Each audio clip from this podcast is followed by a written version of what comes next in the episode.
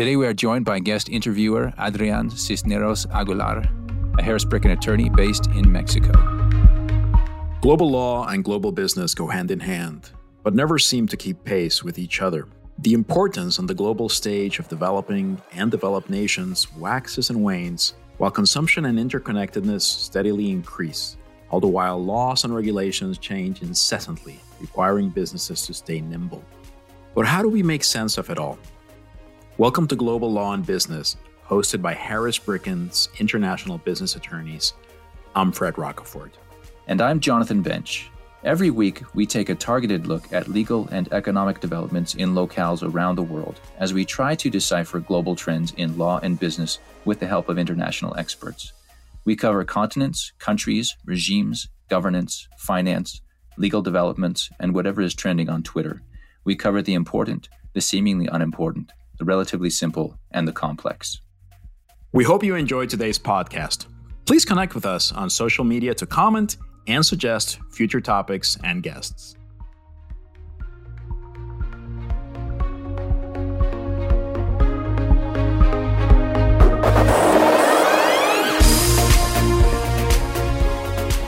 Alberto Villarreal is the founder of Nepanoa Transformation Advisory, a consulting firm based in Chicago. Over his career as a transformation advisor, Alberto has driven complex transaction programs for international companies related to integrations, technology, finance, operations, and global regulatory compliance. A native of Mexico, Alberto's international experience includes accompanying clients through transcendent projects in Mexico, Peru, Chile, Brazil, Argentina, Colombia, Venezuela, Panama, Costa Rica, and the U.S. Alberto obtained a BBA with double majors in accounting and finance from Georgia State University and earned his MBA from the University of Chicago Booth School of Business with concentrations in strategic management, operations management, and entrepreneurship. Alberto, welcome to Harris Bricken's Global Law and Business. Jonathan, Adrian, thank you very much for having me. Jonathan, appreciate the the candid introduction. I mean, I don't think my, my mother speaks about me that way, so I greatly appreciate that. Alberto, it is our pleasure. Welcome to Harris Bricken's Global Law and Business. We would like to start by asking you what led you to starting Latin America focused consulting firm? I understand that in reality, I was going through through your website. We're talking about an internationalization services consultancy firm. Is that correct? Thank you very much, Adrian. Yes. Well, actually, the, the name of our firm is called Nepanoa. And Nepanoa, it literally means to accompany in Nahuatl, right? So Nahuatl was the language of the Aztecs, the most important civilization in the pre pre Columbian era. And what drove me to start Nepanoa, it was the number of projects that I did for multinational businesses operating in Mexico and the rest of Latin America. So, Adrian, I spent 13 years at PwC Advisory. And for some reason or another, I would always spend some time leading a project in Mexico or in Colombia or in Peru, right? You know, apart from the US engagements that I was involved in. Um, well, the audience doesn't know this, but you know, you do. I'm based out of Chicago. So every time I would go to Latin America, I would see the need for our services, right? Which is a firm or a team that can understand the needs of a multinational business that operates in the US and in Europe, deal with the complexities of actually doing work in Latin America. And what type of complexities are we talking about? We're talking about regulatory complexities. We're talking about cultural complexities. We're talking about work complexities, right? So that is where we come in. We help businesses manage change in their operations in Latin America. All right. So, would you say that understanding these complexities is the main advantage of choosing Nepanoa for business expansion over another, perhaps uh, larger or more well known consulting firm? You know, it's one of the pieces, but I actually, I mean, when we talk about the differentiators of Nepanoa, I think there are four main differentiators for us, uh, Adrian. The first one is the team that we have, which is, you know, right now based in the most important cities in, in Mexico and Latam. You know, we have done it before, right? We are not going to be guessing, right? When it comes to negotiating a lease agreement, we've done that before, right? When it comes to implementing systems, we've done that before. And we've done it once again, for multinational businesses operating in LATAM. So that really gives us an edge. The second one is our team is based over there, right? So when you hire one of these large consulting firms, right, which I grew in one of them, I grew in PwC, you know, you're really dealing with separate firms. They will never tell you this, right? But in the end, it's the firm in US working with the firm in Peru. They may share the name, but when it comes to sharing resources, to sharing knowledge, it really becomes complex, right? Even between them, right? For us, we are one firm across the board, right? I'm based in the US and I work with the team that we have in Latam. All of our resources have international experience. They have either worked abroad or studied abroad, and they're used to working with multinational businesses. And that becomes very important, right? Because we go back to the culture. The way that we work in Latam, it's different than the way that the company works in Europe, in America, right? So that also is an advantage for us. And finally, we have a truly multicultural team, right? It is the same office, guys. It is the same team. We work together through every project and we provide that attention to our clients.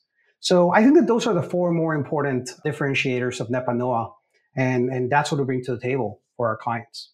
So, Alberto, I can tell that you're passionate about Latin America. What are some of the selling points that you use when you're talking to clients that are looking to expand? I assume some of them are already thinking, well, I want to go to Mexico, I want to go to Colombia.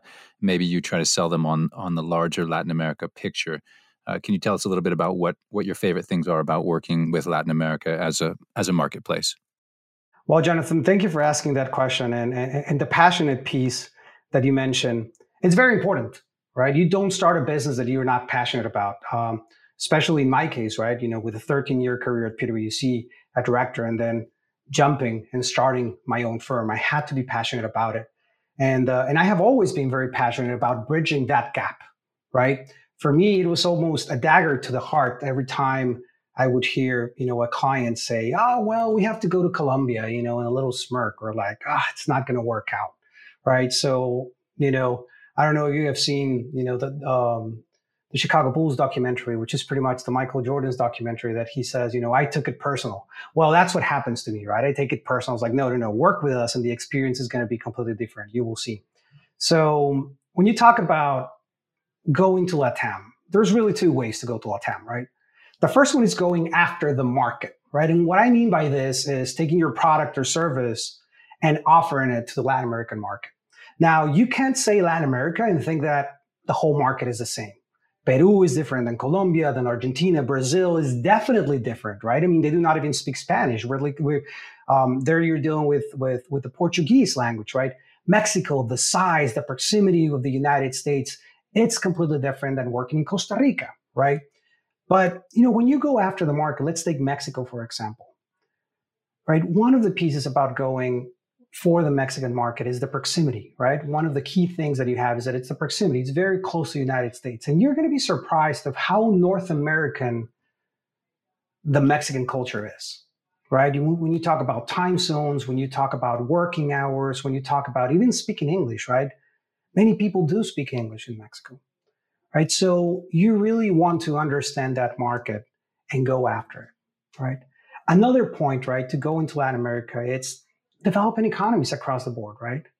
Most of these countries are growing, specifically when you focus around Peru, Colombia, Brazil, Chile, and Mexico. Those five economies are growing, right? And they are thirsty, right, for different products, products that come from the outside of their borders into their market. The use of technology, e-commerce all across LATAM has grown tremendously. Not only for the last five years, but if you look at the last 12 months, guys, when you look at you know what COVID-19 did, you know, when you look at the countries that grew the most from an e-commerce perspective, you're going to see countries from Latin America in that list, right? They are now getting used to interacting via the internet, to buying products via the internet, which it was not the case, right? But it truly depends, guys, as to as to what you're selling, right? I mean, when you really want to go into LATAM, it depends on the services that you're offering, the products that you're offering, and it may fit differently into the different markets that you see in LATAM. So that's the first way that you can go into Latin America, guys. But the second way, it's the operations piece, right? It's the operations part. It's manufacturing, it's call centers, it's back office operations where you now know that in Latin America, there are capable people to actually do the job, right? So there are four items there in operations that I think are very important for any company that is looking to move operations to Latin America. The first one is you're going to find a committed, responsible, and educated workforce, right? Of course, there's different countries, and within the countries, you have different areas. But if you partner with a company like us, like Nepanoa, we can help you find the right city for your company, where you can find that labor that you're looking for. The second piece is proximity, right? You're working in the same time zone. That gives you a lot of transparency, right? That enables you to hop on a plane and be there within you know a 12 hour time span and i'm talking about getting from new york all the way to argentina right which would be the longest route but in the end we're close and we share time zones as i mentioned before when you're going for the latin america market when we talk about operations well yes you know we have an american culture there is a north american culture of working for some of these companies there are many many cases of successful North American companies that operate in Mexico and Latam, and they operate very well, sometimes even better than they operate in their headquarters. And the last one, which I think is very important for businesses that are thinking of moving operations to Latam, is people love working for foreign companies. You know, there is a sense of pride in the work that they do and the fact that the products that they're producing are not only for their home country, but are also, you know, for export. Alberto, I know a second ago you mentioned that sometimes clients hesitate or they you know, look at you sideways when they say we've got to go to Latin America. Uh, what are some of those concerns that clients typically express? I know it's difficult to talk in, in general terms, and feel free to go into any specifics you'd like. But what are the what are the clients generally hesitant about? Great question, Jonathan. Thank you for asking that. I mean, really, most of those doubts or those concerns stem from a lack of knowledge about the country you're going to be working in, or even the region within the country that you're going to be working in. But what we always hear is security.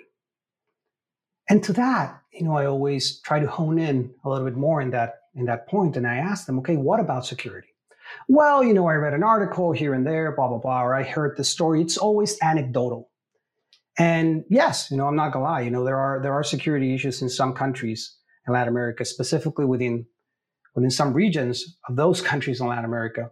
But when you actually start looking at the facts, right, and you realize that the city where I live in, Chicago, you know, has a, you know, its murder rate, it's, you know, very, very high when compared to any of the cities in Latin America, right? And you start putting, you know, those facts on the balance, you realize, okay, well, it's actually not that dangerous, right? And there's always ways to mitigate that risk. The second item that you know clients raise is, "Oh, I thought it was going to be um, less expensive." And here's the thing, guys. You know, companies immediately think that the cost of what they pay in some countries in Asia, let's take China for example, it's immediately going to be the same in Latin America, and that's not the case. It's very difficult to compete with Asia in terms of cost, but the advantages that we mentioned in the last question make up right for you know, operating in Latam versus China. It's not specifically a cost play, right? You need to consider that you're going to have people. You need to consider the transparency. You need to consider the time zone. You need to consider the language, right? These are items that should weigh, you know, in your decision um, of operating in Latam. But those are the two main concerns that we receive. Number one is security, and the second one is uh, it's the cost of it. So, would you say that education is really a key component of what you do, probably first with any client? Correct. It's a matter of listening uh, to those concerns and really, you know, investigating as to what triggers them, right?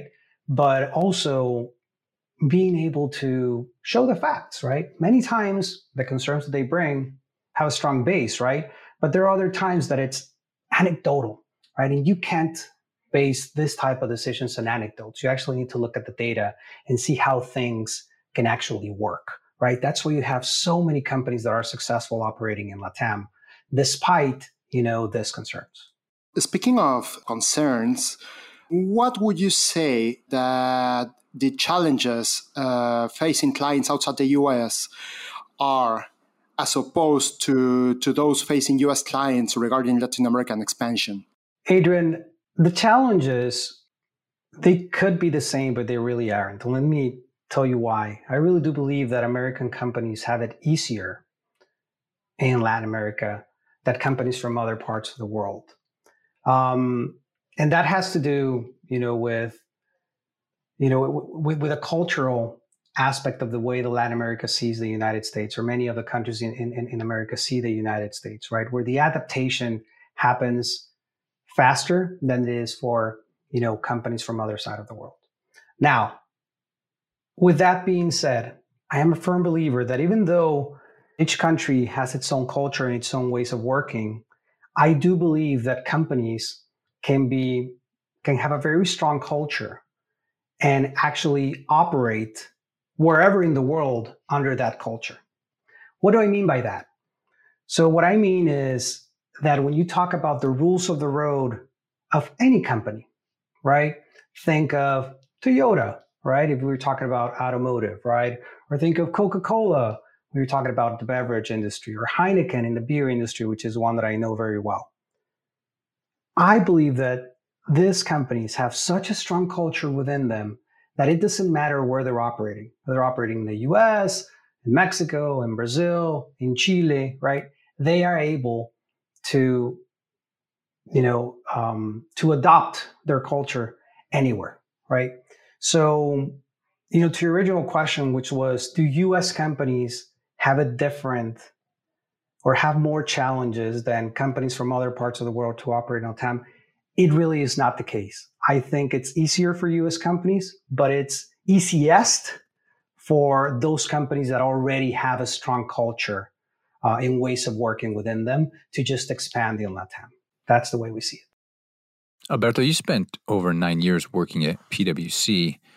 curious how your experience there helped you jump, uh, first of all, just jump into this entrepreneurial experience yourself, but also to uh, deal in a in a global uh, marketplace where you're now operating? Jonathan, I spent uh, 13 years to be exact at PwC, uh, a beautiful company. PwC, it's always ranked among the best companies to work for, not only in America but in the world. Um, and it's a company that really treats you know their their their people the right way. And and, it, and it's a great role because you get to interact with many companies resolving um, very important issues. And that's exactly what PwC taught me. Since I started, Jonathan, uh, when I was an associate, I will never forget. I was a recent, you know, college graduate, and they sent me to a project in Chile and in Peru, um, the divestiture of, of, the pension funds of a large uh, financial services organization.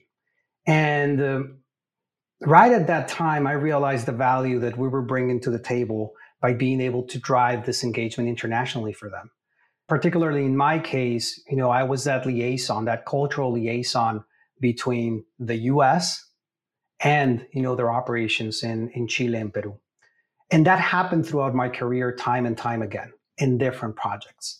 So that experience that I had with one of the largest advisory firms in the world is key for me to go out to clients right now because I have actually done the work. I have actually been there, right? So, you know, that experience, you know, really, really enables me to to be confident and to and to start Nepanoa. Now, as being one of the largest consulting firms of the world, the ways of working of PwC are top, right? The way you collaborate with your teams, the way that you treat the client, the respect to the client, the work deliverable. So growing up, you know, in, in that atmosphere was very, very helpful. So I would lie to you if I told you that Nepanoa doesn't have many of those things embedded in it, right? You know, the way we treat our clients, the quality of everything that we put out to the public and also to our clients, the way we treat our clients, how we put our clients first, right? So all those things, you know, of course, they come from me because I started Nepanoa, but I learned to work for 13 years at PwC, you know, and I grew to a leadership position there, you know, when I was a transformation director for them. And then the final piece that I think was also very important in my career at PwC was, you know, how you treat people, right? You know, as we built Nepanoa, we want Nepanoa to be one of the best places to work. We want our resources to be very happy, but more importantly, to grow and be challenged with the projects that they are doing with our clients. And that's something that um, that I that I really value and, and that I'm very glad that I learned, you know, throughout my I call it my past life, but throughout my my career. So, what advice do you have for a college student or graduate student who's considering going into the consulting world, especially for one of the big uh, global consulting companies? I have two pieces of advice for that. The first one is be a sponge, right? Just learn a lot. You're going to be working with a lot of different people. You're going to be working with a lot of clients as well. So make sure that you are just learning and learning and learning and learning throughout the different projects both internally and externally, the good things and the bad things. Because that way you're going to start shaping who you are as a professional, what you stand for, right? And what do you actually want to do? Um, Jonathan, I'm going to deviate a little bit, but you know, I believe that I have lived three lives, right? And I believe that I will live four lives. And, and what I mean by this is that you know, I grew up playing tennis and soccer, right? That's how I ended up in America. I had a I had a soccer scholarship at Georgia State University. I had a full ride. And I consider that my athletic life, which was my first life, that gave me a lot of values, right? You know, hey, perseverance, hard work, responsibility, positive attitude, many things that I use day to day. Then I think that my second life was my academic life. And it really started at 18. You know, I would lie to you if I told you that I was the best high school student. I really wasn't but I was a great college student, right? You know, I, I, I graduated with 3.6 GPA, double major, accounting and finance. But that's where my academic life started.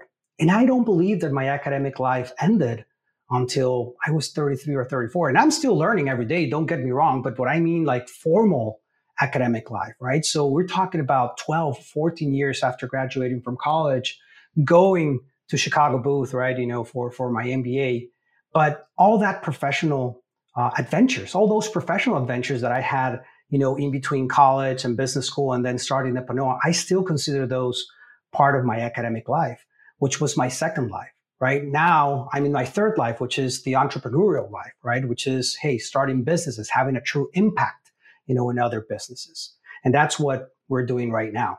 So my advice to college students that are graduating want to go into consulting is number one, be a sponge and the second one, I will tell to you before a partner uh, at, at, at, whatever firm that you choose to work with will tell you is treat your client as if it was your business. That was one of the best advice that a partner gave to me when I was very young and I took it to heart.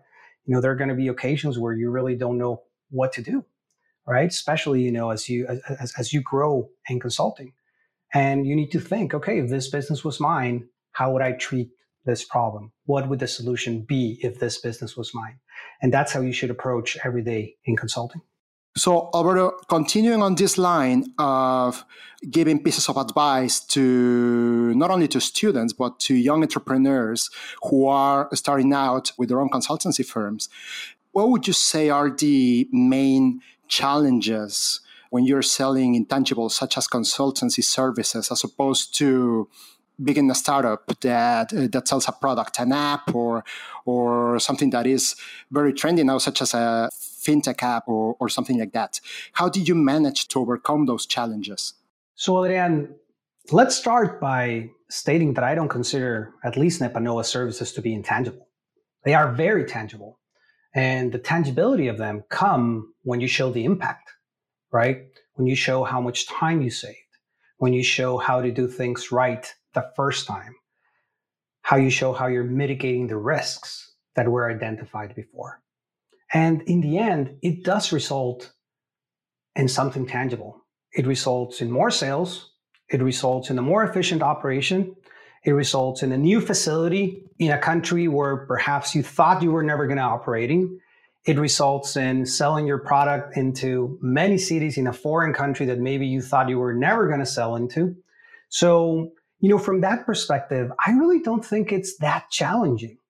Um, I think the most challenging piece is actually being able to present that opportunity for people that haven't considered it before, right? You know, for people that think that it is so difficult to operate or to sell your product internationally.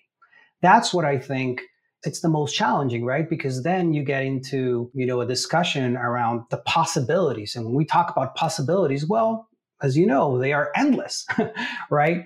But from a tangible perspective, I think of our services as very tangible, very, very tangible, where if we, in combination with the client, take the wrong decision, believe me, that impact can be very, very negative, and that is very tangible. But most of the time, right, it's positive. There's nothing like seeing, you know, a, a, a good project uh, be successful. Okay, let's move on to your academic life. I find that very interesting because I lecture myself at the uh, at a university level.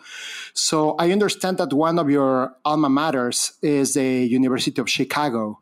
So what attracted you to that university for your MBA? The University of Chicago has a very special place in my heart because I, I go back often and I still have friends uh, that are uh, teachers, there are professors there you know, as well as alumni and current students. So I, I really like the University of Chicago, the community there. And um, the two and a half years that I spent doing my MBA at Chicago Booth have been some of the best times of my life.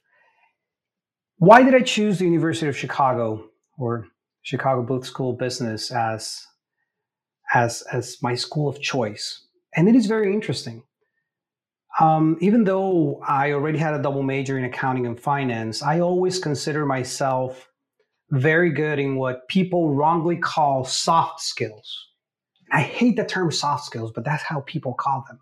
And what do I mean by this? I mean skills like teamwork, right? Interpersonal skills, selling skills, networking skills. And I thought, and after going to Booth, I know I was correct at the time I thought that I was lacking uh, analytical skills. I really did. So when I analyzed other business schools, specifically in the area, because I was working at PwC, so I didn't want to stop working for two years and go a full time and do and, and go and do a full time MBA. I wanted to continue working while I went to school, and the reason is very simple because I knew that I wanted to do consulting. Right, I knew already knew that I wanted to start Nepanoa someday, so I thought, well, why am I going to miss out on this two years of professional experience while studying, right? So I did both at the same time. I did the weekend program uh, at Chicago Booth. And when I analyzed the schools in the area, right, you know, Kellogg, which is a fantastic school. Um, you know, you have Loyola here in Chicago. Well, I mean, if you look at the region, right, you have Ross, right, you know, which is University of Michigan. You have Mendoza, Notre Dame. Um, you have Indiana University, of course. There's many great universities in the Midwest. I really liked Booth because it was a place where I felt very uncomfortable. I'm honest. I got to the meet and greets and I was, you know, meeting people and I was like, oh my God, you know, the people here know things that I have no idea about. Right. And I felt very uncomfortable having these conversations. I felt uncomfortable, I guess, acknowledging how ignorant I was in many different areas, but particularly on the analytical side, right? See, Booth is a place that puts numbers to everything, to every decision, right? In God we trust. Everyone else must bring data. That's something that you hear often at Chicago Booth.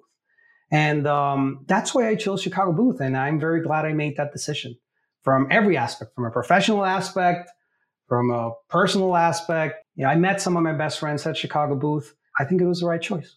Would you say that that same mindset, that, same way of looking at things, of approaching problems, permeates in Chicago as a city? Is that why you chose Chicago as a base of operations for your LATAM work? Ah, great question. And and no, I have never thought of it that way. I don't think you want to get me started on how Chicago is ran. I think we will be speaking for four hours, and we can get into a very lengthy debate. but um, no, I've been in Chicago since 2010. Uh, my family is very happy here. Uh, I'm happily married to a wonderful woman. She she's an attorney, corporate attorney. We have two kids, ages five and four. They're 13 months apart, and we're just we would just love the city. Nowadays, Adrian, the decision of where to live, more than okay, here's here's where my clients are. It's really where are you comfortable, especially after the last 14 months, don't you think? Right? Especially in professional services. If you're talking about manufacturing, that's different, right? Because you actually need a facility, you need people to get there, you're building something. But when it comes to services, well, as I mentioned, right, my team is in Mexico and Latin America. I'm here in Chicago, right? You know, if I need to travel, I travel. I will be in Mexico City uh, next week with a client. But we're very happy in Chicago. Now, I am going to backtrack a little bit there, Adrian. In 2010, when I was uh, moving, right, you know, PwC told me, hey, Alberto, we need you either in Houston or in Chicago.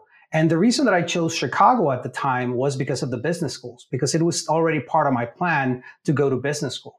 And Houston is a beautiful city, great city. But when I looked at the top schools there, I saw that Rice was the top school. And when I compared it to the top schools in the Midwest, I thought that the Midwest had a had a stronger case when it came to to business schools. So that's how we ended up in Chicago, and I just never left.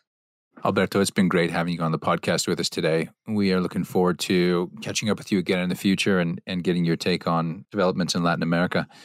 Uh, we always like to end the podcast with recommendations from you and from uh, and from us as well. So we'd like to ask you what what have you read lately, listened to, watched that you think would be interesting to the audience?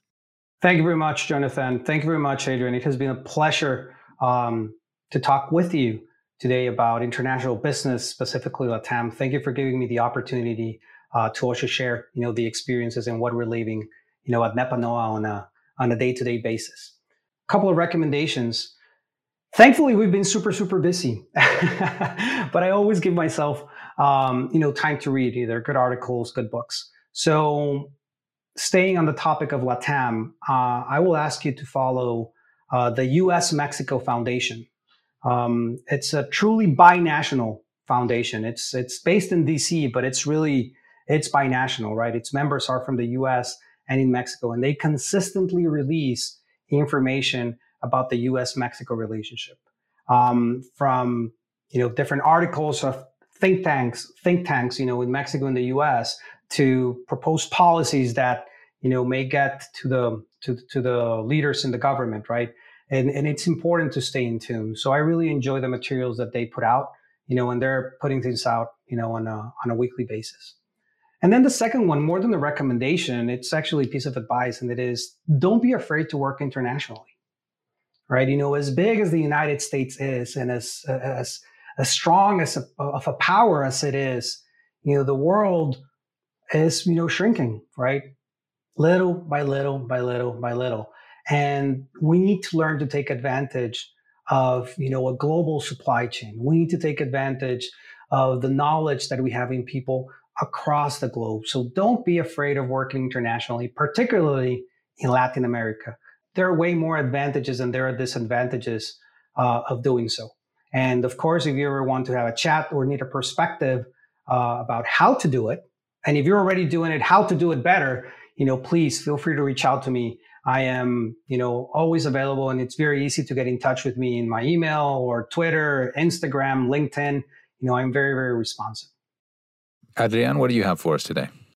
I have a couple of recommendations here. Both are books, actually. One of them is one of my favorite books ever. It was written by a Chinese Canadian called Brian Wong. He's the founder and CEO of Kiip, an international e-marketing agency. And basically what, what the book says is that everyone tries to imitate others who have been successful in their respective fields okay? Because simply because that, that, that way works. What he recommends to do is the opposite okay? You have to go up script and be yourself and gives you 72 two page long pieces of advice on how to do that how, how to develop your own style so that you end up selling yourself pitching yourself as opposed to pitching your business and as the main formula to get wherever you want uh, whether whether you are starting out a business or, or, or in life in general. Uh, the second recommendation is in the Spanish language. Its author talks in both Italian, Portuguese, uh, sometimes in Spanish, and it's called Export Engineering, Ingeniería de Exportación. You might actually find it interesting, Alberto, because he, he mentions in this book many things that you explained to us today as to what are the main challenges uh, facing companies who want to expand, the difference between exporting and operating and selling abroad, how, to, how, how should you structure your internationalization plan, how to run an export checkup, the attitude towards internationalization, what you just mentioned about not being afraid of working internationally, as the key of being successful abroad. Uh, I highly recommend those books. Excellent. Thank you, Adrian. My recommendation today is is not too far afield from what I usually recommend, which is is something spy related, right? I mean, I, I love spy novels. So this was a recommendation from Fred. This is John Le Carre passed away not too long ago, I think 2019. Was a uh, British spy writing under a pen name. Uh, started writing post World War II, kind of when the Cold War was really heating up. So his first novel is called The Spy Who Came In From the Cold. And I listened to the audiobook uh, through Amazon. And uh, it was interesting. I mean, as a first novel, you kind of don't know what to gauge, how to gauge the writer's future works. And this one was turned into a movie, which I haven't seen yet. But it was very fun, uh, set post World War II, um, mostly in, in Europe, but also Berlin. And uh, it's a fun it's a, I won't give away the plot, but it's fun because in the middle of the book, I couldn't tell if I was being told the truth or not. And so I was I was uh, put on my guard for about half of the book, trying to figure out if what I was actually reading, hearing in the story was happening, or whether I was uh, I was part of this grander spy plot. So a lot of fun if you like spy novels. This one uh, I think was considered a classic, "The Spy Who Came In from the Cold" by John le Carre. With that, Alberto, we want to thank you again for being with us. We appreciate your insight and uh, certainly look forward to following your work as we go on.